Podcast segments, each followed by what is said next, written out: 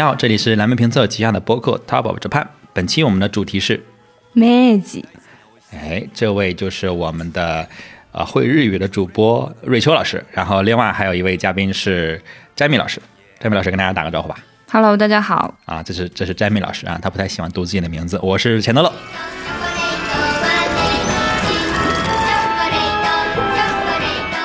明治呢是日本最大的食品公司之一，也是一家百年企业。然后他介绍自己是一家从事食品与健康事业的企业，是因为它的食品就包括一些我们平时很常见的东西，像乳制品啊、牛奶、酸奶、冰淇淋这一类的，然后还有糖果和营养品。然后药品主要是针对传染病的一些抗生素，然后还有中枢神经系统疾病的抗抑郁药物和抗焦虑的药物，还有一些仿制药和动物健康。康的药品，明治的这个名字我一直觉得挺有意思的哈。我们其实我们其实查了很多啊，我们其实一直没有找到一个特别官方的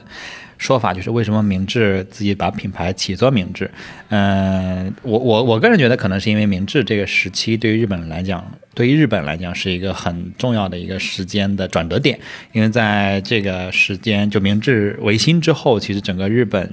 呃的，在政治上，在这个国家体制上，在很多的思想上，包括这个法律体制上，整个日本人的生活习惯都发生了很大的一个变化，对吧？大家可能都知道，比如所谓的这个黑船事件之后，其实日本本身签订了很多的不平不平等的条约，其实整个日本社会是处于一个动荡期。然后在这个时间，呃，在明治天皇登基之后，那呃，首先就是把这个德川幕府。统治了两百多年的德川幕府，其实把他的政权收回到了这个收归了皇权，然后各个的这个地区，呃，设立了现在我们知道的日本的这些县。对，实际上日本也就结束了自己的六百多年的武士封建制度。对，这是一个很大的一个一个转折点。对，然后但是其实最重要的一个还是，呃，他们把这个江户改成了东京，把首都从京都从妮子家。啊，迁到了钱德勒家，就迁到了迁到了东京，对，然后这个当然后面还有很一系列的战争的行为，我们就不太去不太去聊。然后，但是我们觉得今天聊到明治的这个名字，其实可能还是更多的是呃跟人民的生活习惯发生了很大的变化有有关系。就是在明治维新之后，明治这个时期，呃，整个日本的这个饮食风格，然后生活习惯其实发生了比较大的一个西化。然后，而且是在保留了一定的日本的和风的情况下去做了很多西化的一些尝试。那比如重点的就是开始吃一些肉蛋奶，然后开始去吃牛肉、喝牛奶，然后吃一些西式的呃食材，包括西式的一些零食、一些糖果。对，然后这个当然也做了相当于应的一些一些改造。然后啊，比如呃，现在我们知道的可乐饼啊，然后。蛋包饭都是那个时间去诞生的，所以其实整个日本人在明治那个时期发生了很大的一些一些变化。呃，然后另外一个我们查到的这个以明治命名的品牌是明治大学，这个可能不是一个我们特别熟知的大学，但它在日本的私立大学里面一直排在 top 五啊。本身明治的发展本身也是一个很有意思的。刚才 Jamie 老师讲了一些明治的现在在做的业务，但是很多的业务实际上是在一百多年前就开始了，因为明治是一个一九一六年就建立了一个企业。然后这个时期呢，其实是有一个就是比较有意思的这个事情，是呃，大家知道，就是在一九一二年，然后明治时期其实就结束了。然后明治这家企业其实是在明治时期结束了之后才成立的这么一家公司，它其实是呃，它的前身是叫这个东京果子株式会社，然后它其实是一个一九一六年成立的这么一个公司。最开始的十年，它其实是呃，它的主营业务是做一些西式的小糖。糖果，就比如说那种太妃糖啊、小饼干啊之类的东西。然后到了这个呃二六年之后，其实算是它的一个非常就是呃 milestone 的一个节点，就是它开始引入了就是最先进的这个德国的技术，开始在日本做这个牛奶巧克力的这个生产。因为在这之前，它其实呃就相当于日本这样的一个一个国家，它其实是没有那种很正宗的西式的这种巧克力的商品的。然后直到他把这个技术引进来了之后，然后才开始，呃，日本人民才开始就是真正实现了说我可以随随时就是能够比较呃轻易的接触到这样的一个西式的对巧克力，对，嗯，然后这款这款巧克力也是就是它非常有呃非常著名的一个算是他的一个明星的一个单品。对，然后呃，到了一九二八年之后，才开始他的业务才开始做，就是我比较熟悉的这这个部分，就是他的牛奶的这个这个产业。它非常有辨识度的是它的这个这个牛奶盒是一个屋顶形状的这个牛奶盒，不过它的这个牛奶盒其实就是这个这种所谓屋顶状牛奶盒其实不算是它的发明，但是因为它的这个设计其实。呃，就是能在日本就是做了一个更广泛的一个普及。它的这个包装有一个非常著名的日本设计师来就设计，它的名字叫佐藤卓。然后它有一个特别就是独特的一个地方是，它会在它的那个牛乳的那个呃上面的那个那个盐的那个地方设计了一个很小的一个缺口。然后一开始它它的这个设计实际上是为了呃让那些老人啊，还有那些这种这种视障不是很清晰的人士。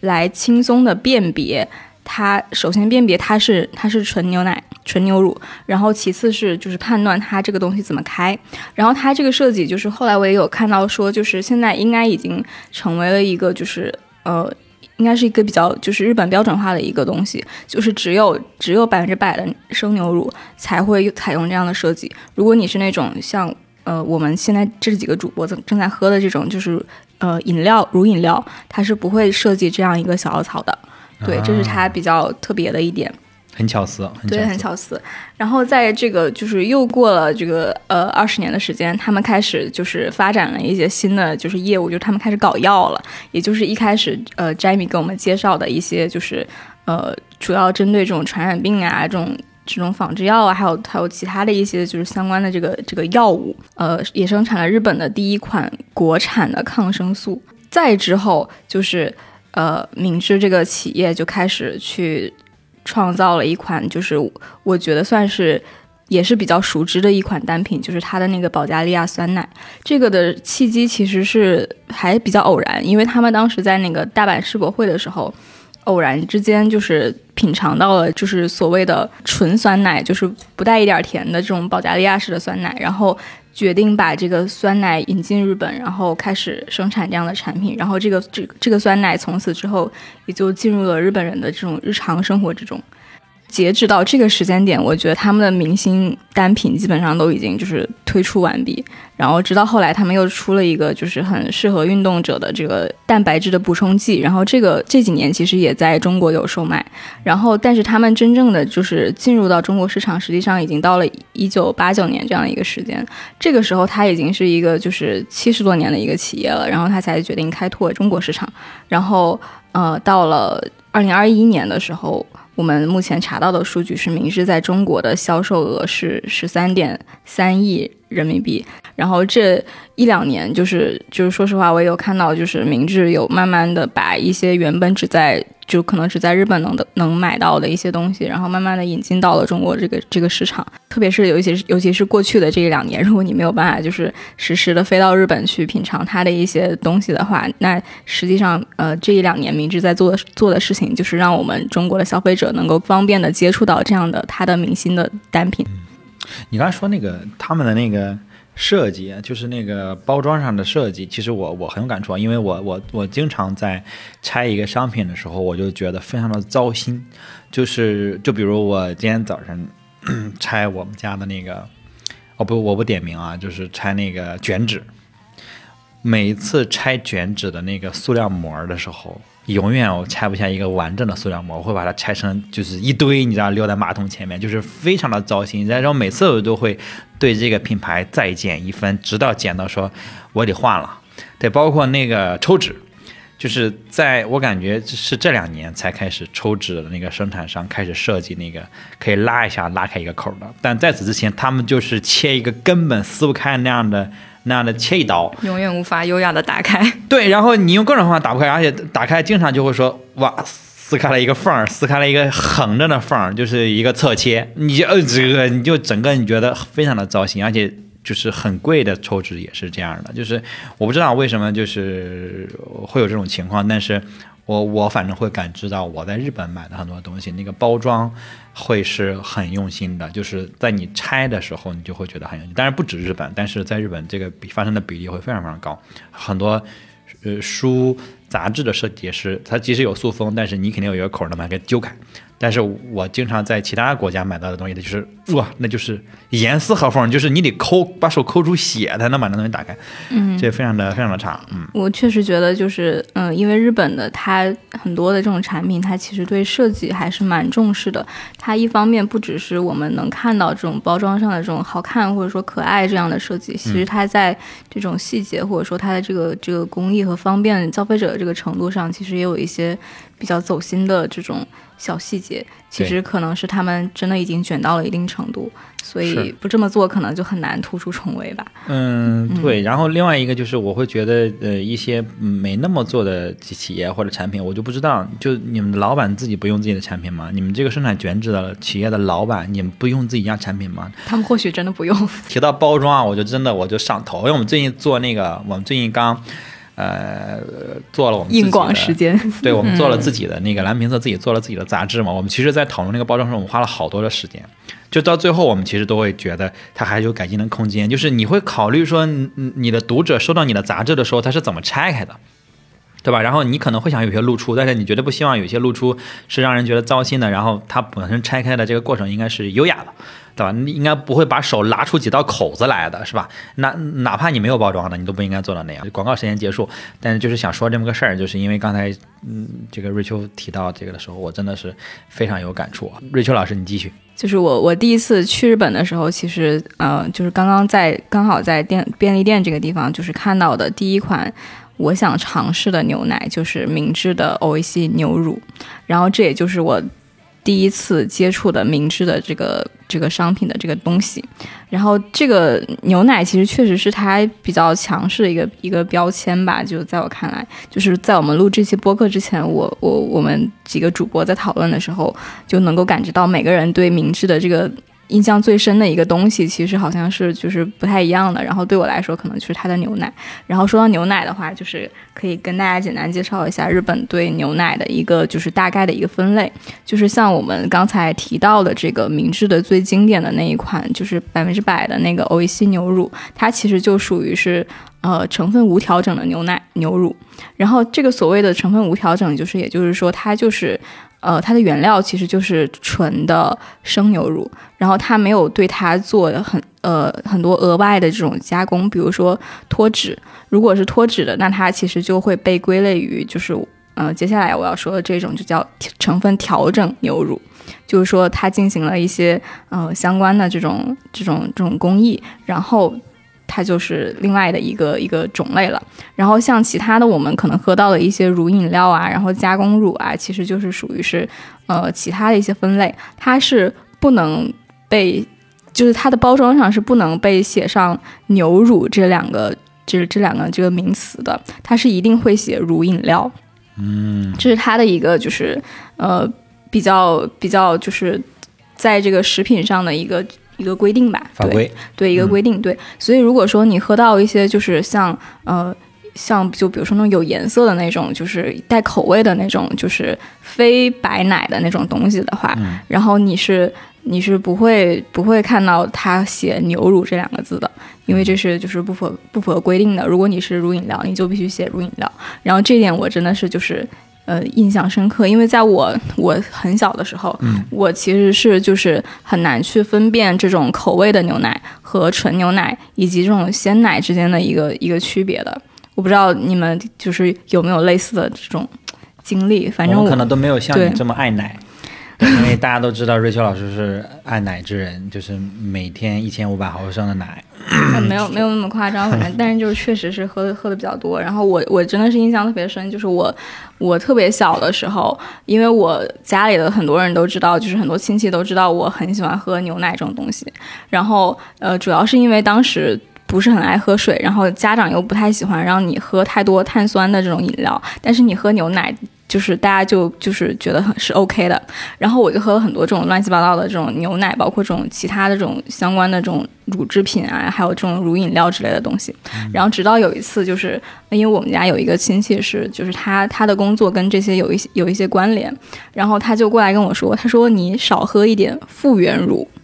这是我人生中第一次听到复原乳这三个字，就当时特别小，我就对这个词汇非常的陌生。然后我才知道牛奶跟牛奶之间有非常大的区别。嗯，对。就是喝的都是果汁牛奶啊，当然，当然可不是不是说就是完全就是就被骗或者是怎么样，因为它其实也有也有一些标注，但它的这个标注其实没有那么的呃清晰。但实际上现在的我们国家的规定的话，其实是呃，如果你是复原乳，它也会要求你写复原乳。嗯，对。那什么是复原乳？复原乳就是嗯，所谓复原复原，它就是相当于是你是用就是比如说奶粉啊，或者是其他东西去。做的一个充沛的一个一个东西，它不是仔牛奶，对对对，我记得小时候那个包装上就写了，嗯，对对对，然后它就它的原料和它的这个生产工艺，包括它的这个营养价值，其实都是非常不一样的，嗯嗯。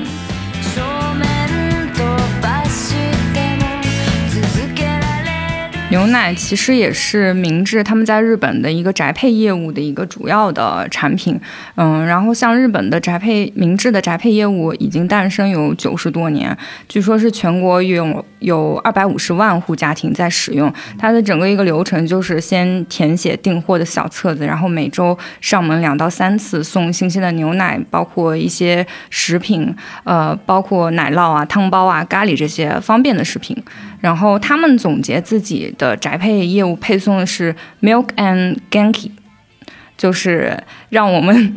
从明治宅配开始健康的习惯吧，是这样一个理念。对，而且是元气吗？对。哦。然后，嗯，宅配服务到现在为止，其实还保持着玻璃瓶配送牛奶的传统，就是有点像我们小时候最初喝的那种配送牛奶，其实是有瓶装也有袋装的。嗯，是因为就是明治他们这个品牌是坚信说冷藏玻璃瓶装的牛奶更好喝，而且，嗯，我去看了一下他们的官网，他们甚至从四个维度画了一个漫画去论述为什么冷藏瓶装的牛奶会更好喝。嗯，我们要把这个图放在 show notes 里。对，就是呃，分别从这个气味传感器测量冷却到十度的瓶装牛奶和倒倒入普通的马克杯中的牛奶的气味的一个呃传递的效果，然后还测量了这个嘴唇和容器之间的接触面积，包括是冷藏过的容器放在嘴唇上十秒之后，然后取下来给这个冰凉感打分。嗯，然后就是我们先不评价这个研究成果是否足够严谨说明问题，但是这种方式其实还挺特别的，因为我们很多时候吃东西就是考虑健康和美味嘛，但是其实好吃这件事情挺难具象化的传递出来的，而且是用这种其实大家都看起来是一种比较笨拙的方式，嗯。就更多的是可能广告演员里面夸张的表情啊、旁白啊，或者有一些场景化的植入。像我觉得像小丸子当时有一个动画里面，就是他去完大众浴场之后出来喝了一杯，出来喝了一瓶那个冰牛奶。我当时就觉得这个其实是他们的一个就是应该算算习惯吧，就是就是泡温泡完温泉之后喝牛奶，就有点像看看电影一定要喝爆呃一定要吃爆米花一样。但是我在日本啊，我也就尝试，在国内我确实不太行，因为我肠胃很差。我在日本就是，比如泡完温泉或者洗完澡，我出来我也会去，就是，比如酒店里的那种，呃，那个贩售机，我去买一瓶牛奶或者买一饮料，我就给它喝掉，嗯，都会爆拉。就是当天睡前就会爆拉，蛮刺激的。就就是本身很热，然后很爽，当时很爽。然后但是但是其实随着那个爽，那个凉气就会，你能感觉到我我都能感觉到我的食道、我的胃的形状。然后一会儿就咕噜咕噜咕噜，然后就会爆拉。嗯 嗯，但是还是很爽啊，就是只有爽感。我不知道他们是不是也会爆拉，还是他们就习惯了。但是我确实来不了这个啊，来不了这个。对我我我会觉得说他所谓的这个。冷藏玻璃瓶装牛奶更好喝的这个结论，就是我更倾向于认为它是一个营销，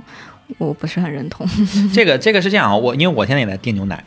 我订过一段时间的玻璃瓶的，我我但是我后来还是改成塑料瓶的了。呃，原因是因为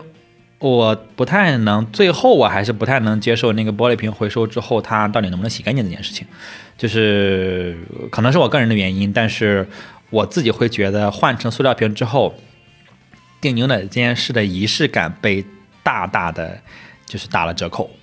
就是我就是你知道外面当当敲门说送奶，然后我开门出去从那个小铁盒里面抽拽出来两瓶玻璃瓶奶和拽出来两个塑料瓶奶，嗯，我总觉得仪式感不太一样啊、我我感觉是有这个差别的，而且那个确实都是冷藏，都冷链的嘛，然后都是冰都是冰的，其实，然后玻璃的那个冰感肯定是比塑料瓶的冰感要更冰的。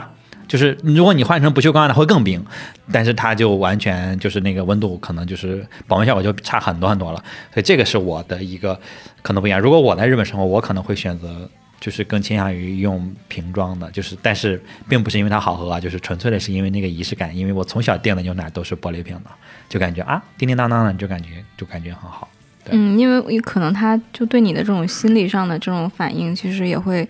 呃，反映到你认为它会更好喝的一个嗯这样的一个这个感受上来。对包括它的这个就是就测量嘴唇的温度变化，这个就其实我觉得就是一个体验上的一个很很很微妙的一个东西。嗯，对。但实际上我我觉得就是论好喝程度的话，就是我觉得应该都差不多，差别不。大吧？我只嗯我相信你说的，嗯 我相信你说的，毕竟你喝的奶比我们走过的路都呃，不一不一定啊，就是如果如果如果有这种这种相关食品行业的人，可以就是在评论里面给我们补充。对，但是这是主播个人意见，嗯，你还还还还狗头保命还，狗头嗯保命。对，但是我我接下来讲一个，我觉得特别在调研的时候发现他们有一个特别有意思的故事啊，可能大家都都都都听过，但是呃可能没有那么具体。就是明治本身有两款很出名的零食，因为明治本身呃最早其实就是做零食了，它现在零食也是很大的一个业务。呃，就是他们有一款零食叫蘑菇山，就是那个可能大家都见过，就是一个呃像小蘑菇一样，但是那个盖儿是呃巧克力的。然后底下是一个类似于小拇指那种拇指饼干那种感觉，就是一个小小小蘑菇嘛。然后他们推出这个是一九七五年，呃，一九七五年他们又推出了一款零食叫竹笋村，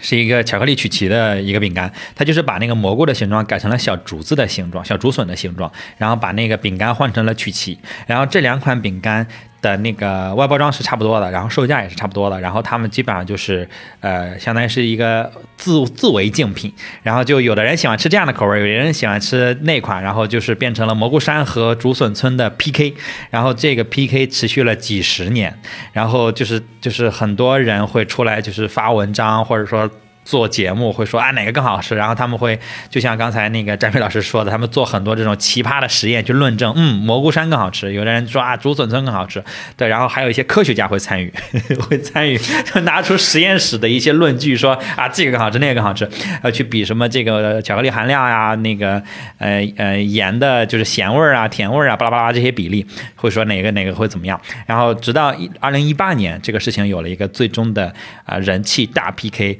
是。这个日本的很著很著名的一个明星叫孙本润，他应该今年也出现在了这个红白歌合战上。他出现在了我们上一期播播客杰尼斯当中。啊，啊你看，你看，对对他应该就是红白歌合战，应该他这这这今年也在。然后我我我隐约看到他了，我我没有看全看完整的今年。然后他们呃，就是他担任这个总的选举委员长，然后经历了一百八十多个日日夜夜的投票，全日本人全网的投票，最后获胜的是竹笋派。所以竹笋村成为了最终的赢家，然后他们相爱相杀的故事就告了一个段落。就这个就很有意思，就是我不知道到最后这个是 是官方的出来了营销还是怎么着，但是就是他们会出一个两个相似的东西，然后出来 PK，这个其实是呃很多类似的日本品牌会做的事情，就是我们认为那种奇葩的营销或者有趣的这种营销，这个就。就是我在就是做调研的时候去完整的看这个故事，我都觉得就这还还蛮有意思的，因为我是那个蘑菇派，就是那个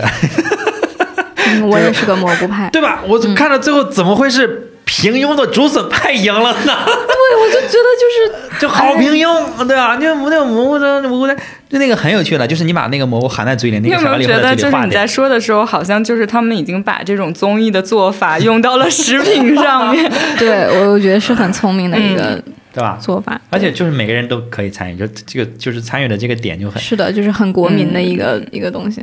嗯，对，就是是有点像那个就是甜咸豆腐脑。啊，对对对对对。但是你看，嗯，我们的这些东西可能会更倾向于地域之间的差异。嗯就它不是一个品牌，包括像就是兰州牛肉拉面，到底什么样的兰州牛肉拉面是正宗的？到底有没有这么一个品牌？但是沙县到底不同的地方是不是一样的？你总感觉最后变成了一种呃地域之间的这种争论，那不是一个品牌争论。如果哪个品牌能搞出这样的东西，那真的是。我相信他会收获海量的利益的。因为它这个我不知道它是不是在设计的时候就有这样的一个，就是出出两款不同产品的这种这种考量。嗯，因为它其实那个就是，呃，它这两款其实它那个巧克力跟饼干的那个比例，然后包括它那个造型，然后还有你拿的时候你吃进去的那个综合的口感，其实都还就是挺不一样的。就我为什么喜欢蘑菇那个，就是因为拿的时候你可以就是拿它那个那那个那个那个把儿，对对对对，嗯然后你就就是很方便。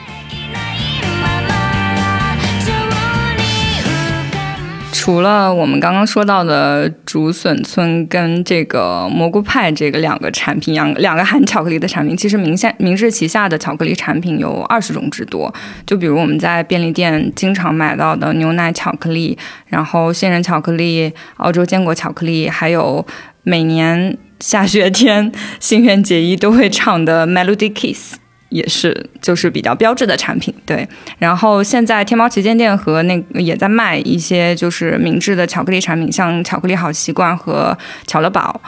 也是，就是我觉得，就算没有吃过，大概率也看过明治的巧克力广告吧，因为是很多日剧里面的中插广告，而且而且他们真的很会选人啊。对他们很知道，就是大家希望看到谁。包括我查了一下，最早期的时候，其实中森明菜就代言过，就是拍过他们的牛奶巧克力广告。然后像后来的新垣结衣啊、石原里美啊、小松菜奈，都是大家非常喜欢的。如果新垣结衣跟你说可可多酚的含量是最重要的，那我没有办法反驳。但是这个巧克力其实是明治的一个突破性的产品吧，算是，因为在二十世纪二十年代，巧克力刚开始在日本流行，当时日本其实国内没有任何一家巧克力公司有比较顶尖的生产设备和生产技术，所以在这个背景下，东京治国株式会社就从德国进口了制造机械，并且邀请了德国的巧克力制造商给他提供一些技术支持和指导，嗯，然后催生了明治的牛奶巧克力，在一九二六年面世，其实也是非常早的时间了。就是我们现在吃的这个是吧？对，就是你刚刚觉得最好吃的。把我的嗓子已经糊住了。这个对，而且嗯、就是通过这款巧克力，在接下来的几年，明治的品牌因此声名鹊起，而且明治在日本也就成为了巧克力的代名词。嗯、明治品牌的巧克力产品在日本全国各地都很受欢迎啊。虽然它的口味并没有什么就是很明显的。精进或者是变化，但是它的包装其实经历了很多次的视觉调整，但是嗯、唯一沿用的是明治牛奶巧克力，目前依然是那个棕色和金色的包装，和它一九二六年推出的初代产品是非常相似的。嗯，对。然后呃，我后来查了一下，就是我没有，我其实没有在国内看过明治有那个 The Chocolate 这款产品。但是这个其实是他们嗯、呃前几年就是推出的一款针对成人的巧克力文化的做的一个创举吧，我觉得算是，因为他们在官网说的是，嗯、这几年我们也看到越来越多各种特色的巧克力，但是很多人认为他们是给孩子吃的零食，所以我们就创造了 The Chocolate 明治巧克力，希望就是像选择咖啡豆一样去选择自己喜欢风味的巧克力，就是形成一种成人的巧克力文化。而且在零六年的时候，其实在这个巧克力品牌推出之前，明治就发起了一个叫做呃 Magic Cacao Support 的项目，就是这个。呃，就是我会我点开它的网站，就是有点像我们前几年接受这个咖啡豆的科普一样，就是它也会划分产区，然后它的包装上本身是有标识它的种呃产地，像巴西秘鲁啊、多米多米尼加，然后委内瑞拉，然后它还划分了就是一个。可可带以及收获、发酵、烘烤、研磨到最后成型的过程，这个已经和咖啡豆非常的相似了。嗯，然后他在那个视频介绍里面说，是二零零二年之后明明治意识到了可可豆原产地的重要性，所以访问了巧克力的上游产地，这也是他们第一次去委内瑞拉。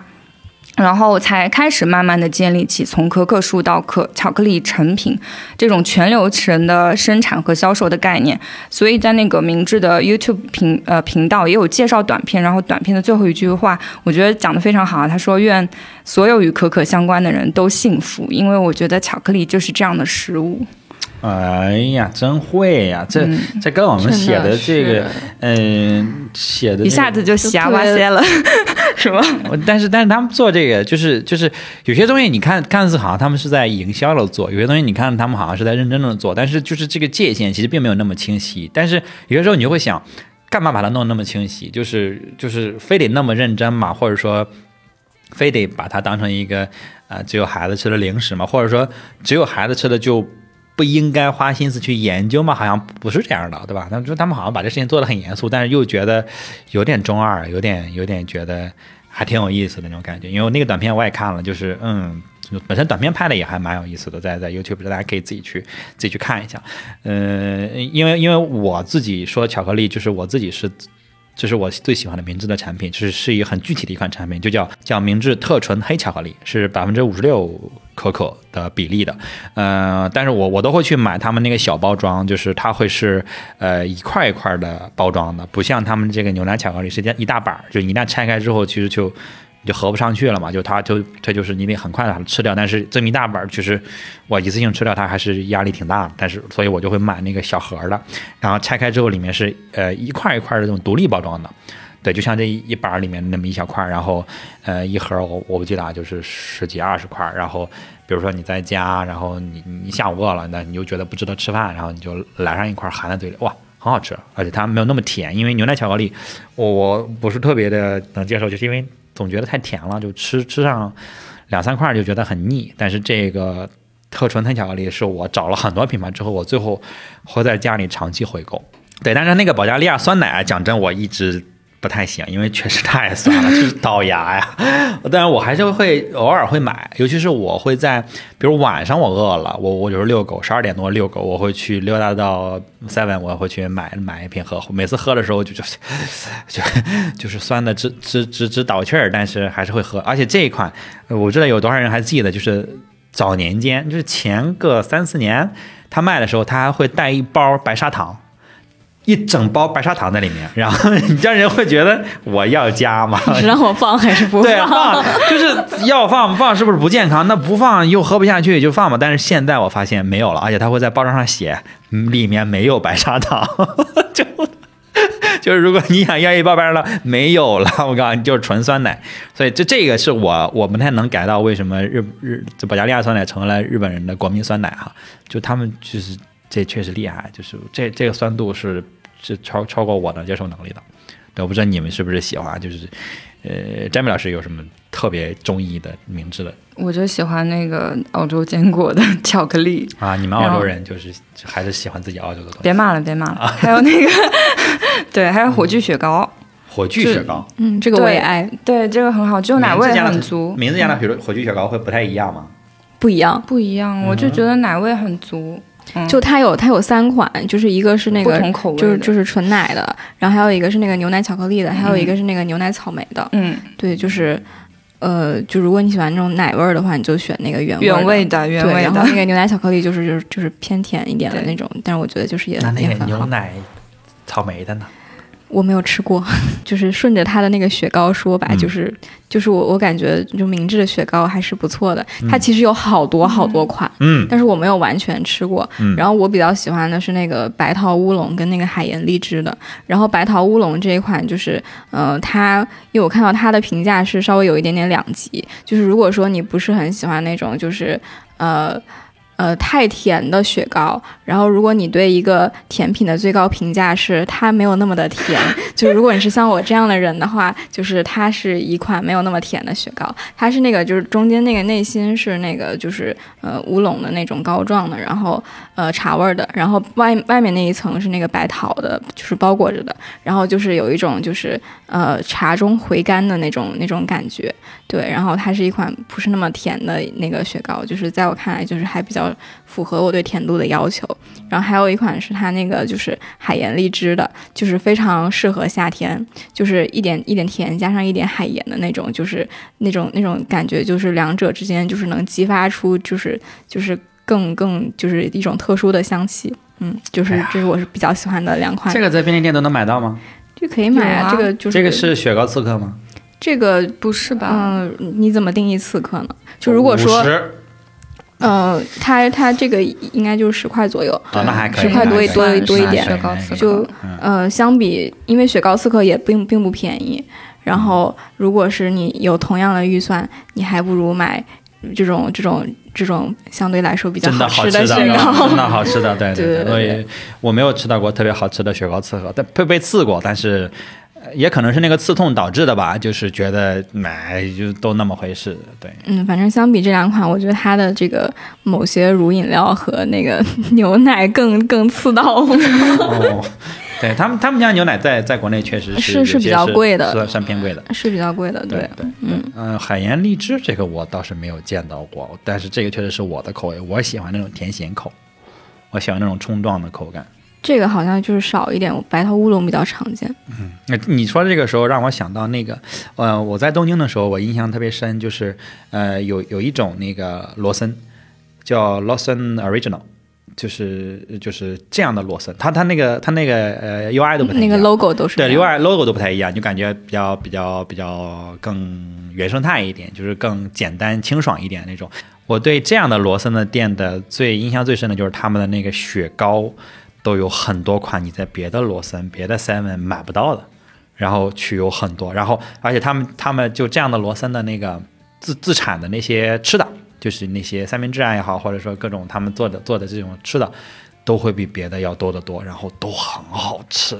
所以这也是我为什么喜欢住在赤坂的原因，就是我们上次团建的时候哦住的那个店、旁边就有一个这样的罗森，然后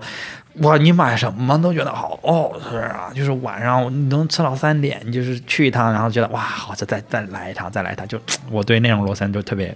特别特别，应该应该应该我就是在那儿第一次吃到了那个白桃乌龙的明治的雪糕，我也是喜欢那种不太甜的，就是我不太喜欢那种。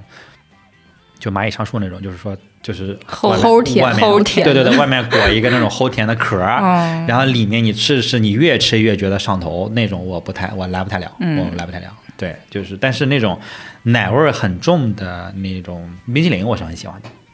那你一定要试试他们那个火炬。啊。真的好吃。OK，因为有很多火炬，它外面也会裹一层巧克力皮，我不太喜欢有巧克力皮的火炬。它没有，它不是那种原味的，不是。如果你不喜欢那种很甜的，你就去买那个原味儿的那个。说到这个便利店啊，就是就是我我确实是感觉，就是如果你走进日本的任何一家便利店，就不管是七幺幺还是罗森还是全家，你基本上都能在这个便利店里面找到罗森的产品，而且就像呃，就像我最喜欢的明治牛乳一样，它在日本的价格真的就是。很亲民，很国民。然后，呃，最近好像就我看那个，就是我无意中刷到小红书吐槽它涨价了，但实际上它涨价了之后也就也就还好吧，就是就是差不多两三百日元就能买到像我手上拿的这么一个四五百毫升的一个包装的这么一个呃一个牛奶，就相比呃相比国内的价格，我觉得是非常非常便宜的，就基本上是嗯、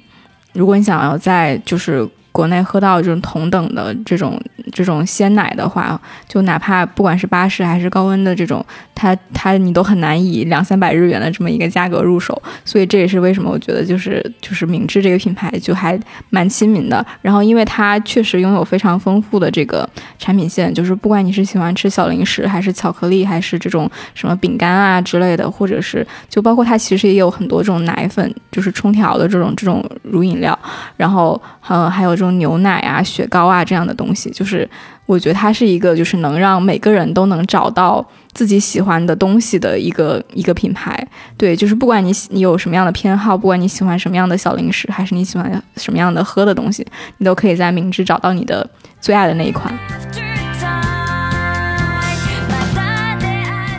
我我们确实都是很喜欢明治的，它跟养乐多不太一样，养乐多可能是那种属于单一产品线，然后一一一路打到头，然后走了几十年，然后明治是很多产品线，但是每个产品线都很有很多呃思考很多巧思，很多很多这个呃营销的案例，或者是很多让我们能记住它的点，然后而且确实是。嗯，品质是好的，对，然后所以也是很让人尊敬的一个一个品牌，而且它现在，你能想象吗？它已经一百零七岁了，哇！你能看到，就是你看到它的那个 logo，一个很可爱的 logo，就是你印在那么多工人的 T 恤上，然后印在药品上，印在很多这种看上去很严肃的工厂的外墙上，你就觉得哇，好可爱，好冲突，好中二，好 Top of Japan。对，就就那种感觉，就让人觉得就非常独特。对，因为我们自己也做品牌，我们知道，就是一个品牌其实最难的就是做到它有独特性。品牌是很独特的，我觉得这是差不多是最高的一个评价。而明治很明显在我们心中是一个独特的品牌，都是竞品非常非常多的啊，就零食哇，绝对是红海，对吧？那就是对，然后还能走出自己的独特性啊，还有很很好的商业上的成功。哎呀，真是，我也希望做这样的品牌呢。对，然后我们也在蓝评测的杂志里面介绍了很多这样的品牌。对，然后我们也有一个呃听众群，哎，我们 Top Japan 有一个听众群，那呃听到这儿的朋友呢，应该都是很喜欢我们的人了。那我们可以在 Show Notes 里面，哎，找到蓝莓酱的微信，加他就可以加到我们的听众群。我们会在听众群里面送出一些明智的产品。对，然后具体是什么呢？我们都在听众群里再说啦，就不在播客里说啦。那我们今天聊了一期比较紧凑的，嗯，我们很少聊一期紧凑的，但是啊，明治确实让我们觉得很有趣。然后我们现在就要去呃买更多的明治的东西去吃了，所以就不跟大家聊了。今天就聊到这边吧，再见，拜拜，拜拜，拜拜。